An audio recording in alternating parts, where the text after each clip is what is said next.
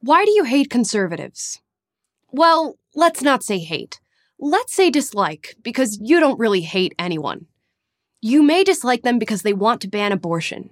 Conservatives say they're all for freedom, but when it comes to a woman's freedom to choose what she wants to do with her own body, they sing a different tune. You may dislike them because they oppress people of color and deny the fact that America is systemically racist. Conservatives say that everybody is equal regardless of race, and that racism has little to no effect on the daily lives of people of color. So, they just ignore the issue altogether. You may dislike them because they don't believe in climate change. Scientists keep telling us we're overheating the planet, and conservatives don't seem to care. They're more concerned about profits than people. But what good is money if you have no planet to spend it on? You may dislike them because they're obsessed with guns. How are we ever going to stop gun violence if we don't get guns off the streets? And how are we ever going to get guns off the streets if conservatives block every common sense gun law? You may dislike them because they're so intolerant. What's the harm of calling somebody by their preferred pronouns? Why can't conservatives just show some compassion instead of obsessing over every kind of behavior they don't like?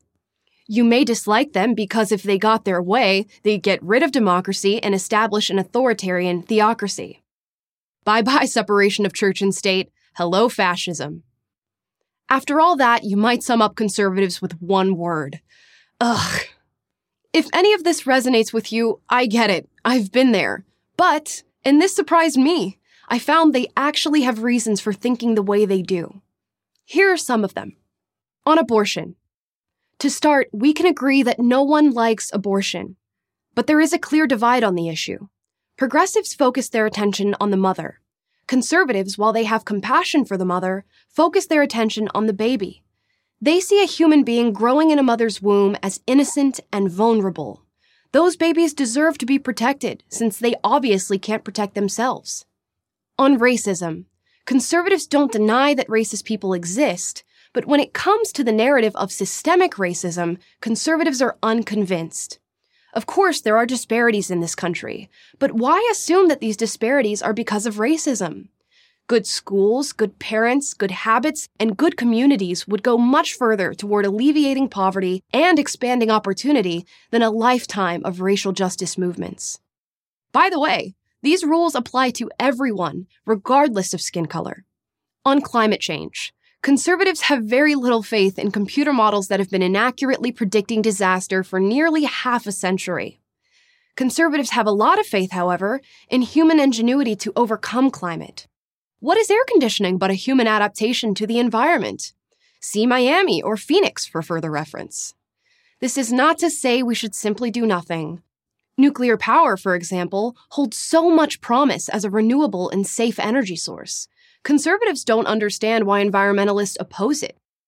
It makes them skeptical and suspicious that the real agenda behind the environmentalist movement is not saving the planet, but giving more power to the government to control people's lives.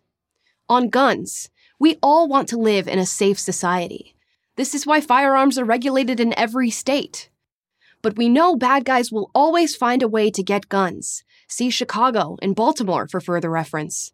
That's why conservatives want guns, to protect themselves from the bad guys. It's not much more complicated than that. On tolerance, conservatives see tolerance as a two way street. If someone demands to be addressed by certain pronouns and considers it intolerant if you don't comply, conservatives wonder why that isn't intolerant. Why are a conservative's moral or religious beliefs less worthy of respect than anyone else's? On authoritarianism, Whenever conservatives win political power, they're typically trying to cut taxes and regulations, make the government smaller, and bolster constitutional freedoms like that of speech and religion. That doesn't sound very authoritarian, does it? Progressive policy almost always raises taxes, expands regulations, increases the size of government, and now curtails free speech. To a conservative, that sounds authoritarian. Well, now that you've heard a few of their arguments, do you dislike conservatives less than you did before? Not even a little? I'm Amala Ekpunobi, host of Unapologetic at PragerU.com for Prager University.